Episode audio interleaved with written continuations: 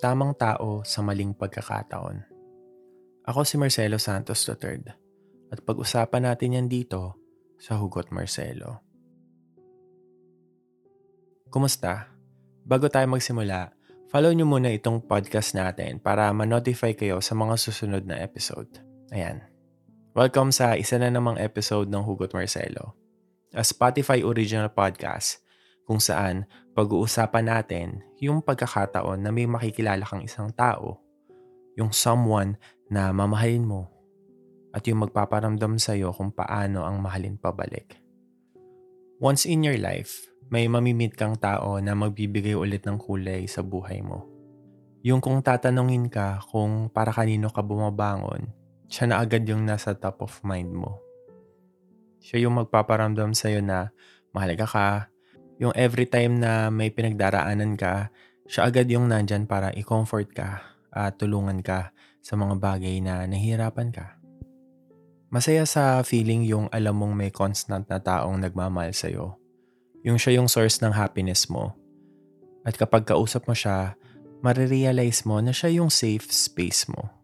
Yung maiiyakan mo kapag may problema ka sa pamilya o sa school yung someone na makikinig sa lahat ng mga tumatakbo dyan sa isip mo. Yung alam mong magigets niya yung pinagdaraanan mo. As in, parang happily ever after na kayo. Pero wait, there's more.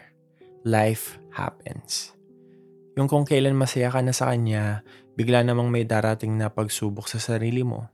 Yung kung kailan nahanap mo na yung safe space mo sa piling niya, doon ka pa nagka-problema sa pag-aaral o sa career yung handang-handa ka na para sa tao na yon pero sinurpresa ka ng buhay sa isa pang obstacle na kailangan mong pagdaanan. Yung mapapasabi ka na lang ng okay na eh. Bigla pong naging ganon. Madalas, may mga desisyong tayong kailangan gawin para masolusyonan yung kung ano mang pagsubok na pinagdaraanan natin. Siyempre, hindi lang naman love life ang aspeto ng buhay. Marami pang kailangang i-consider pangarap, pag-aaral, career, sarili, pamilya, opportunities. At sa pagpili mo ng desisyon, may kailangan kang isakripisyo at madalas, kailangan mong bumitiw kasi alam mo sa sarili mong hindi mo kakayanin ang sabay o no choice ka kundi ang mag-let go kasi alam mo namang wala ka nang magagawa. Doon mo talaga marirealize na nakita mo na yung tamang tao para sa'yo pero unfortunately, nasa maling sitwasyon kayo. Nasa maling pagkakataon at sa hindi tamang panahon. Pero paano ba malalaman kung nasa ganong sitwasyon kayo? Na right person at the wrong time. Una, baka isa sa inyo ang hindi pa ready. O baka kayong dalawa. May mga kanya-kanya kasi tayong paniniwala pagdating sa pag-ibig at sa pakikipagrelasyon. May mga taong gusto ng commitment, pero may mga tao namang ayaw muna. Hindi sa hindi kanya mahal, ayaw lang muna niya kasi hindi pa siya magaling mula sa nakaraan. Yun yung pangalawang rason. Baka hindi pa siya nakaka-get over sa nakaraan niya. Pero paano mo masasabing tama siya para sa'yo kung hindi pa siya fully healed? Well, lahat naman tayo hindi 100% healed. Lahat tayo may nakaraan may kahinaan na pilit na iniiwasan o sinusubukang baguhin. Desisyon kasi ang pagsasabi ng tama siya para sa'yo. Desisyong tanggapin yung mga kanya-kanya niyong flaws, pero dahil nga iba-iba tayo ng proseso ng paggaling, doon na tayo nahihirapan. Doon na tayo naghahanap ng makakapitan, doon ka na maghahanap ng assurance. Dahil nga handa ka na at siya hindi pa, wala pa kayo sa tamang panahon. Pangatlo, dahil sa paniniwala nating kapag nagmahal ka, kayo lang dalawa ang importante. Pero hindi nyo nare-realize na hindi ganon tumatakbo ang lahat. Maraming outside factors ang kailangan i-consider. Yes, right person siya para sa'yo. Pero dahil nga sa pagkakaroon ng magkaibang priorities, ibang goals sa buhay, doon na pumapasok yung hirap. Mahirap kasi yung isa lang din sa inyo yung nag-grow o nagmamature.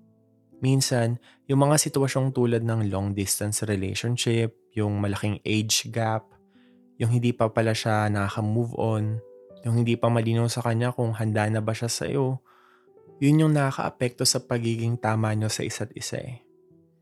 Pero hindi naman lahat ng nasa maling oras o panahon kailangan ng bumitaw.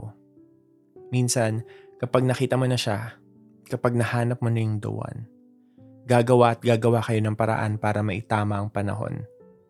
Sabay kayong mag-grow, kasama ng pag-unawa, paghihintay, faithfulness, at effort nyong dalawa, kaya nyong itawid ang lahat.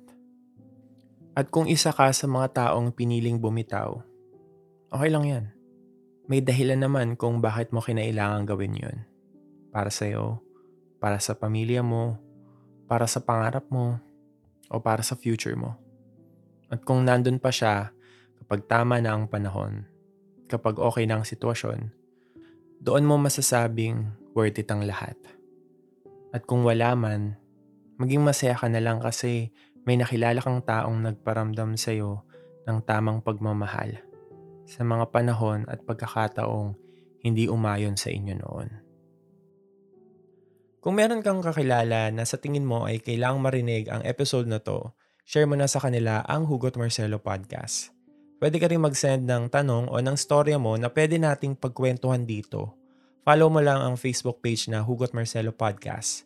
Ituloy na rin natin ang kwentuhan sa ating Facebook group na Kwentuhan with Marcelo. Sa group na yon, pwede kang manghingi ng advice sa community at pwede ka rin magbigay ng payo sa mga taong nangangailangan doon. Para makasali, i-click lang ang link sa description ng episode na to. Maraming salamat sa pakikinig at huwag mong kalimutang i-follow at i-rate ang podcast na ito and listen for free only on Spotify. Ako si Marcelo Santos III. Ito ang Hugot Marcelo. Good luck. God bless. Mahalaga ka.